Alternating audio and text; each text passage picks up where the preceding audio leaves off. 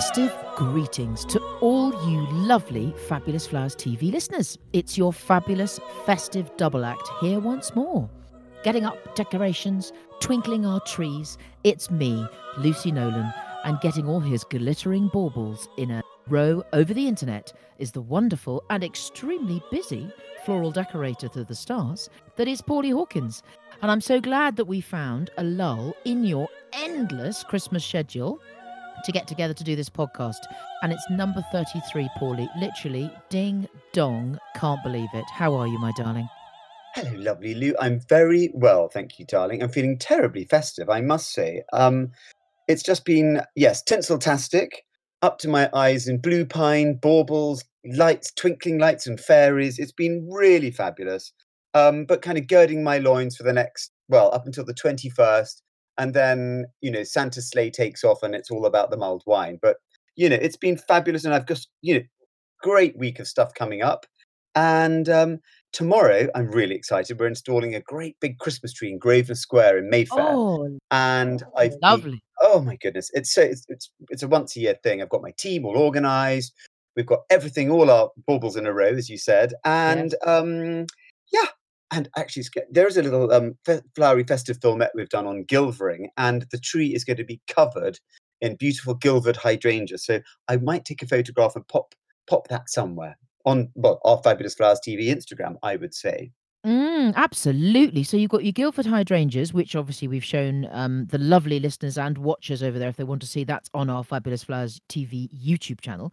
And Yeah. what else is the colour theme, Paulie? You've got your silver hydrangeas. Are you just going silver and green, or It's silvery goldy, more goldy and silvery. So the mixture, as I call Gilver, um, and just to, it is actually an artificial tree, but um, it's going to be gorgeous. So, are you How feeling all lovely. festive, Lou? Are you, ha- what's going on with you? I am feeling all festive. Yes, I am. I think I brought it on a bit early just so we could finish filming in my kitchen. Um, so my lights are up and my decorations are in, and I've got Lovely. my rain, my lovely reindeer, aka the Christmas horses, um, out out on the um, out on the lawn. So they're twinkling away, and also advent calendars. Got the Christmas advent calendars in.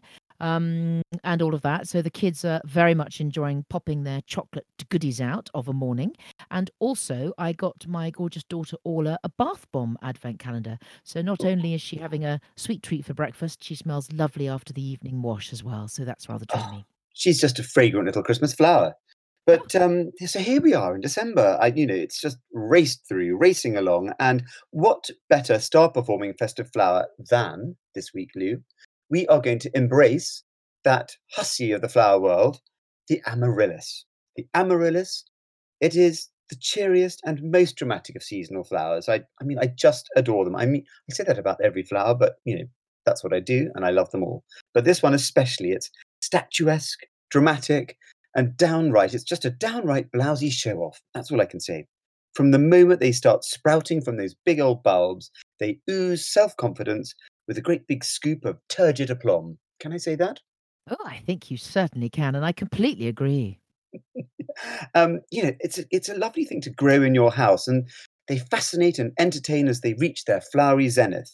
I mean, I suggest for a kind of a flowery look um, and a bit of a kind of a bit sort of minimal and high end, planting them in a glass bowl um, and line the inside of the bowl with lovely soft green moss and plunge in some nice wintry twigs, some nice natural twigs from the garden. It doesn't have to be anything special. And that gives that real upmarket, sort of boutiquey florist shop look. And um, actually, a nice alternative to the twigs um, would be Pussy Willow because it looks a little bit festive and a little bit kind of, well, just gorgeous. Who doesn't love a bit of Pussy Willow? That's all I can say.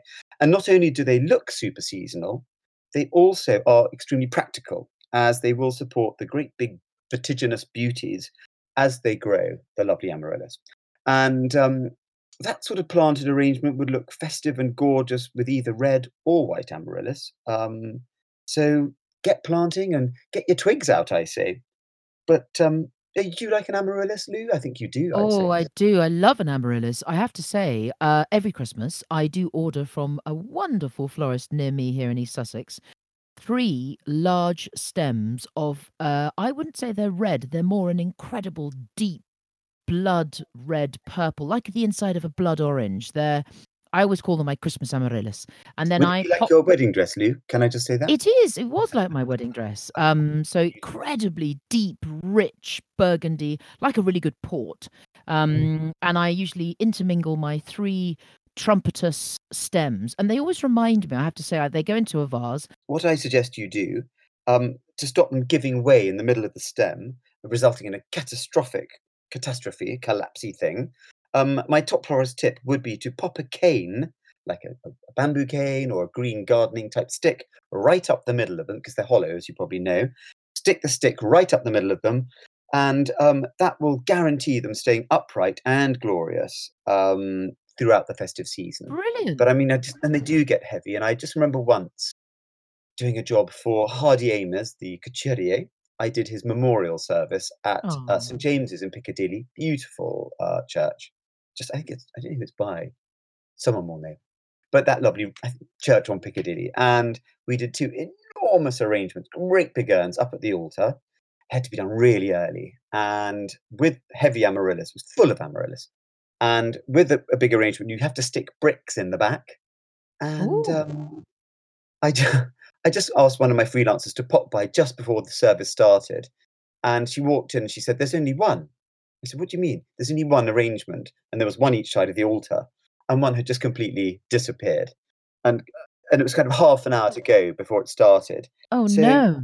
I know, I know. So she pulled the whole thing up.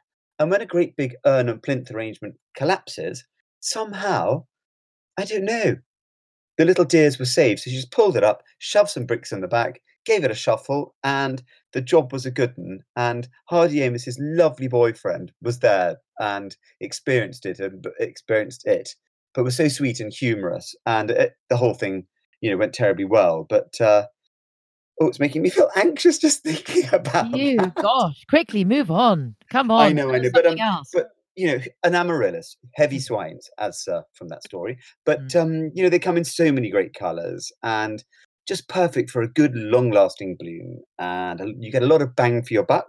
So we just love an amaryllis. And I know someone else who just loves an amaryllis, Lucy. That's my dear floral friend, Paul Furness, and he used to work for me many years ago, and he started his own very successful company called Petal to the Metal. And here's what lovely Paul had to say about amaryllis. Hello, I'm Paul from Petal to the Metal. Um, thank you to Paul and Lucy for inviting me to Fabulous Flowers TV to talk all things amaryllis. Um, I would say that it's probably one of the most marmite of flowers from a florist perspective. People seem to either love them or hate them. I kind of sit in the middle. I'm very um, sitting on the fence here. Um, their availability runs for I think about six months, from October through to March, and so through those long winter months, um, for a florist, they're they're kind of one of the most reliable and widely available flowers. Um, they sort of have an, an amazingly broad color range, um, from sort of soft pinks to reds, crimson red, a deep burgundy red. Um, they've got a beautiful, crisp white um, amaryllis called Mont Blanc. Um, really, um, really lovely peachy um, amaryllis. Um, and then they've got the, the deliciously named nymph amaryllis, which is a really beautiful striped variety. Um, for me personally, I use them mostly in my weekly deliveries, so in corporate offices and restaurants, um, because they're really, really sort of reliably long lasting. Um, and whilst I suppose they take a while to get going, once they pop, then it's showtime. And I think, you know, we can all relate to that on one level or another, right? Um, you can enjoy them as a flower in a vase.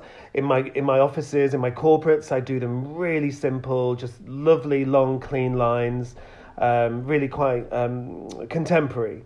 Um, or you can have them as a bulb in a pot on a window ledge um, over the Christmas season. Um, I definitely think there's something there for everyone. Um, so there you go, give it a go. Thank you again to Paul and Lucy, and Merry Christmas to all of the Fabulous Flowers family. Oh, that's lovely of Paul, isn't it? So great to have some of your old employees back on the track here and straight into the podcast, Paulie. It's so great to hear other people's takes on the flowers that you and they all of you use. Brilliant. Thank you, Paul, for that. So, moving on, the name Amaryllis is taken from a shepherdess in Virgil's collection of poems and writings entitled the Pastoral Eclogues. And it comes originally from the Greek amarysso, meaning to sparkle, and also from amarella for the bitterness of the bulb. Amaryllis is a small genus of flowering bulbs with two species. The better known of the two, Amaryllis belladonna, is a native of the Western Cape, which is the southern region of South Africa, particularly the rocky southwest area between the Olifants River Valley and Knysna, and I know Knysna quite well because I filmed a commercial there, and there were apparently magical white elephants that hid in the woods when we were there. And we were filming there for about a week, and I never saw one. So I wasn't sure whether they were actually true or whether they were just um, pretend and a lovely story. Anyway. Wow, they sound ever so now. Hmm. Sorry. anyway, moving on. The amaryllis are also known as the belladonna lily, the Jersey lily, the naked lily, or amarillo. They're also known as the Easter lily in southern Australia, or in South Africa, it's also known as the March lily, and those are both due to the propensity of the flower to flower around March. This is one of the numerous genera with the common name lily, due to their flower shape and their growth habit. However, they're only distantly related to the true lily or lilium. In the Victorian language of flowers, or florography, as all our Fabulous Flowers TV podcast listeners now know, Amaryllis means pride, determination, and radiant beauty, which I think is very befitting of them, don't you think, Paulie? Yes, I'm sure they, they must have been named after you, darling. I'd Darling. say so. Yeah, yeah, that's all I can say. But here are a few fun facts on amaryllis as well, just a few extra little tidbits. Because the amaryllis is a waxed bulb, it literally doesn't get more low maintenance than this, because it doesn't need to be watered at all. Waxed amaryllis bulbs don't need soil either because the wax holds in all their moisture and nutrients that they need to bloom. Just plonk them down in a warm, brightly lit spot and they will do their thing. If you wanted to, you can even hang them upside down for a fun way to display them. Love that. Sometimes even the wax is decorative too. So you, I suppose you could give them your, your bulbs a bit of a shine, couldn't you? I suppose, a bit of a polish. So they'd make a fab festive gift for that impossible to shop for person on your list this Christmas. Oh, yes. And actually, I used to um, go to a beautician in Tunbridge Wells. And every year I used to have my special Christmas uh, manicure and pedicure, just so that I looked tickety boo for the festive season. Um, and the wonderful Chrissy, who runs the, the salon in Tunbridge Wells, she had a florist opposite her and every Christmas, the florist would bring in and decorate Chrissy's uh, beautiful reception area with these amaryllis bulbs. And she did absolutely nothing with them other than spray them with a white glitter. And so it was just the bulb in, you could get them in a black pot or whatever. And it had a piece of ribbon tied around it, velvet ribbon.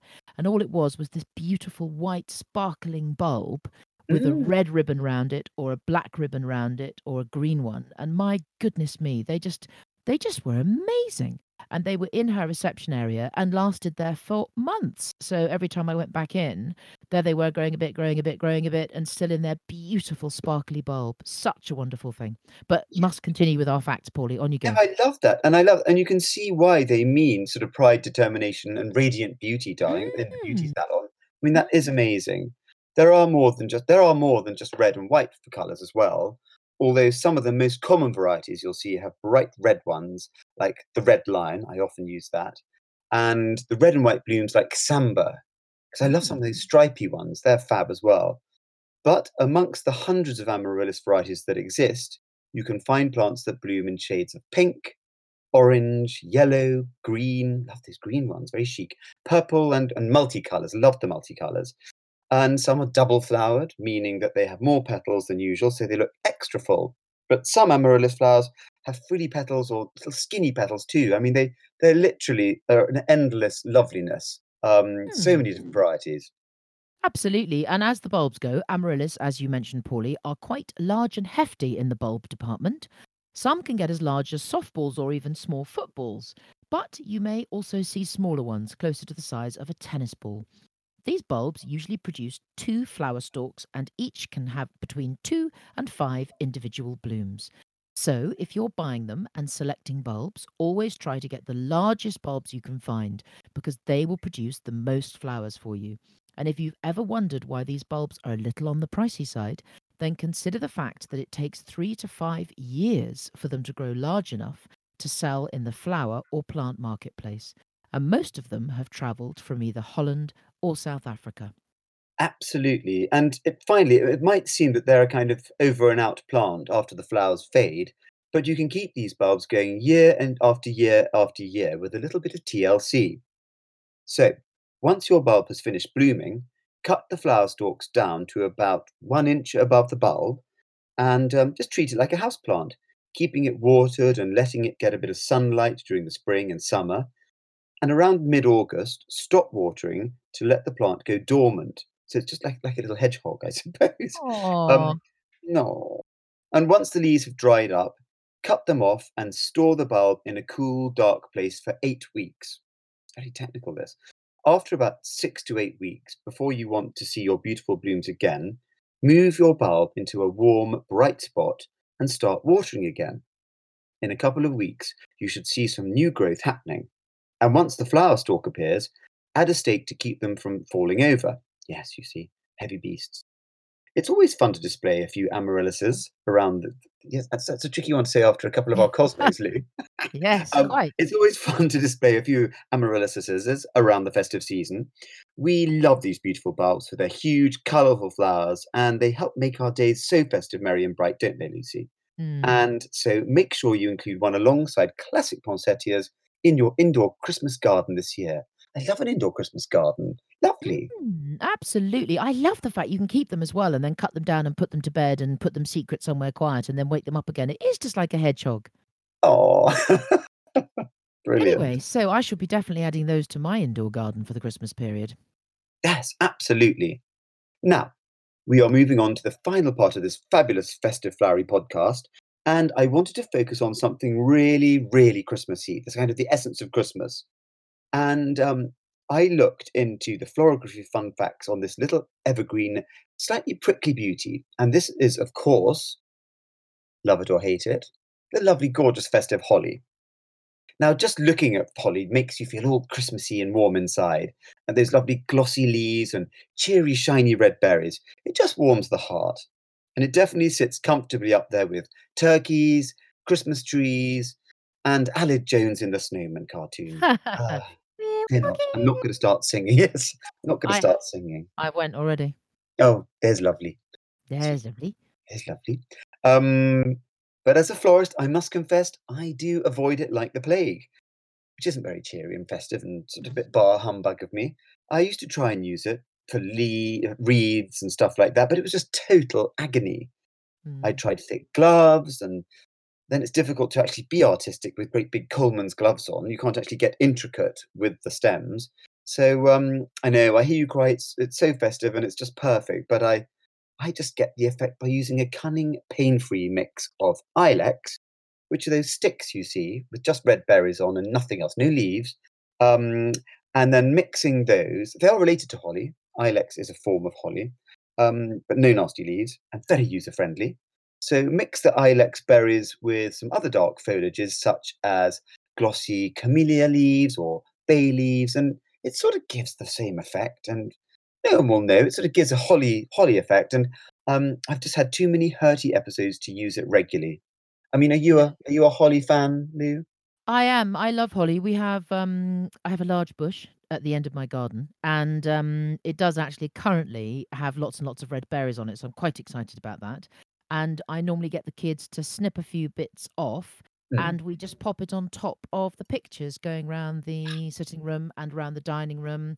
Anywhere where there's a picture or a little place. I Oh, shove it up. bit of holly. Shove a bit there, darling. Yes. So hither and and if you don't sit still, you'll get some holly attached to you. And I think right. it, it works. It works well, as you say, in in great big, easy to handle bowls.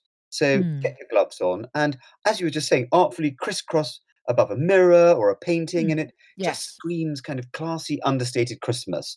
Sort of achingly traditional and super quick and easy, uh, with great festive results. Easy, easy. But my tip would be leave your holly boughs outside overnight in a bucket of water so it can have a good old drink and it will last throughout the festive season, no problem. A bit like us, really, Lou.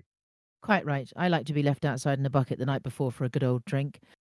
Um, anyway, so holly is also well known, as you mentioned, Paulie, for its spiny leaves, and the long needle like spines are a very successful deterrent to browsing animals. But if you look high up in a holly tree canopy, you'll find that the leaves are less spiny. That's where you need to go, Paulie, up the top.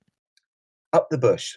Up your bush. Um, so fewer spines are needed up the top. Most spines are produced at lower level where sheep, goats, cattle, horses, and deer are likely to browse the leaves. If a bush has berries, it's female.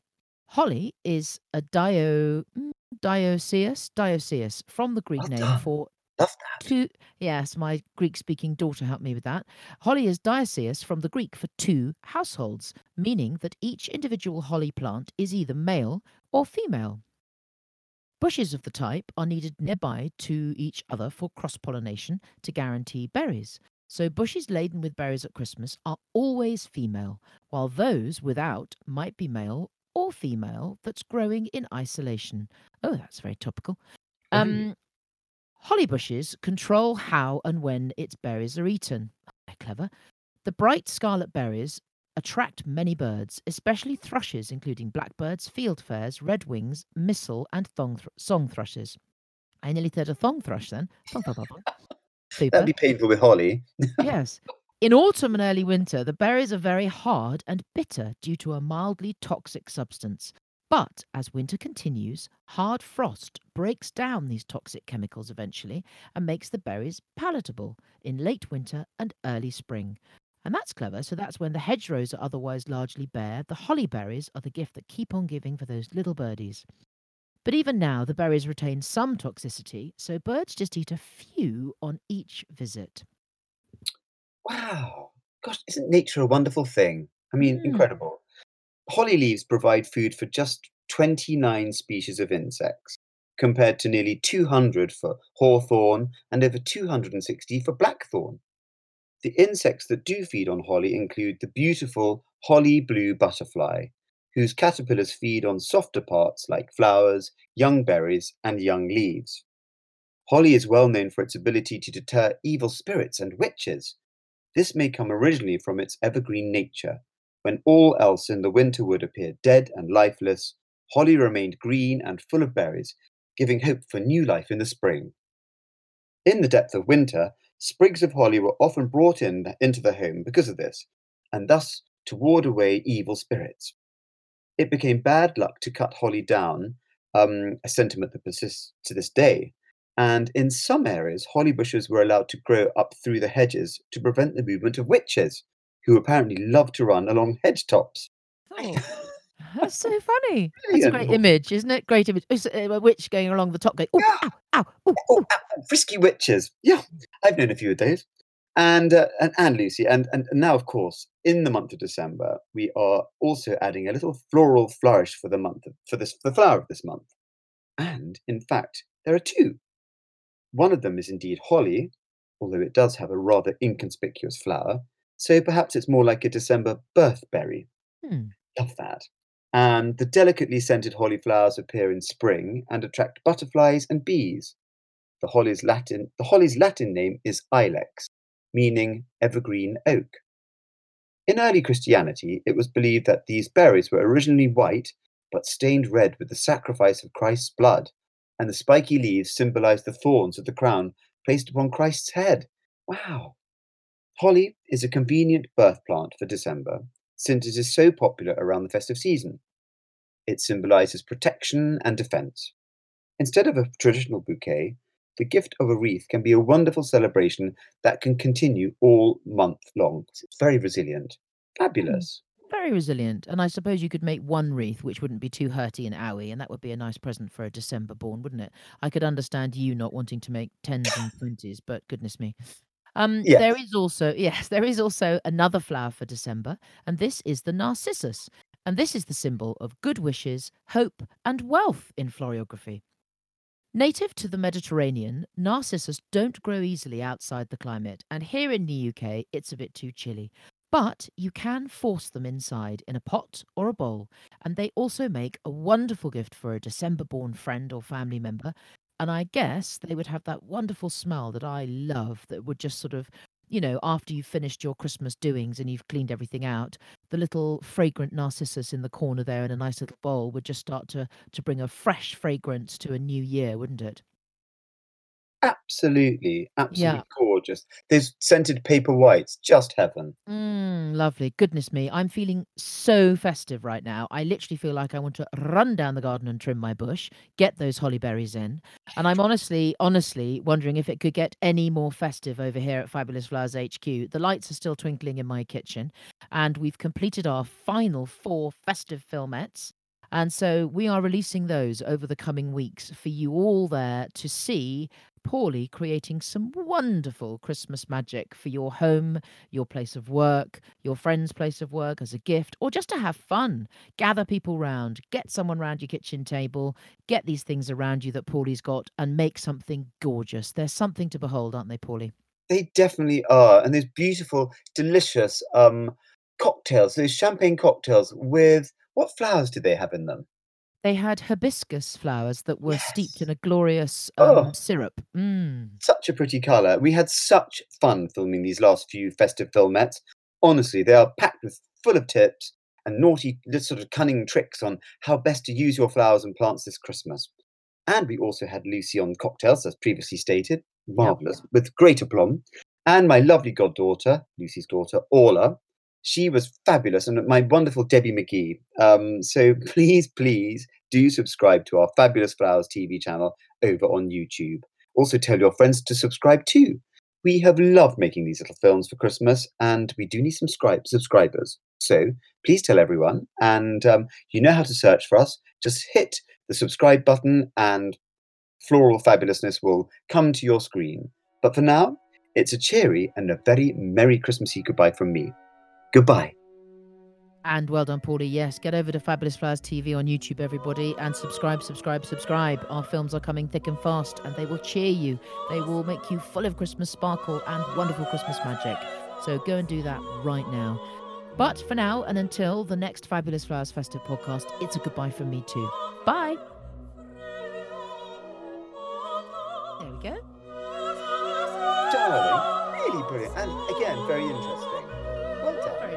wasn't it? Yes.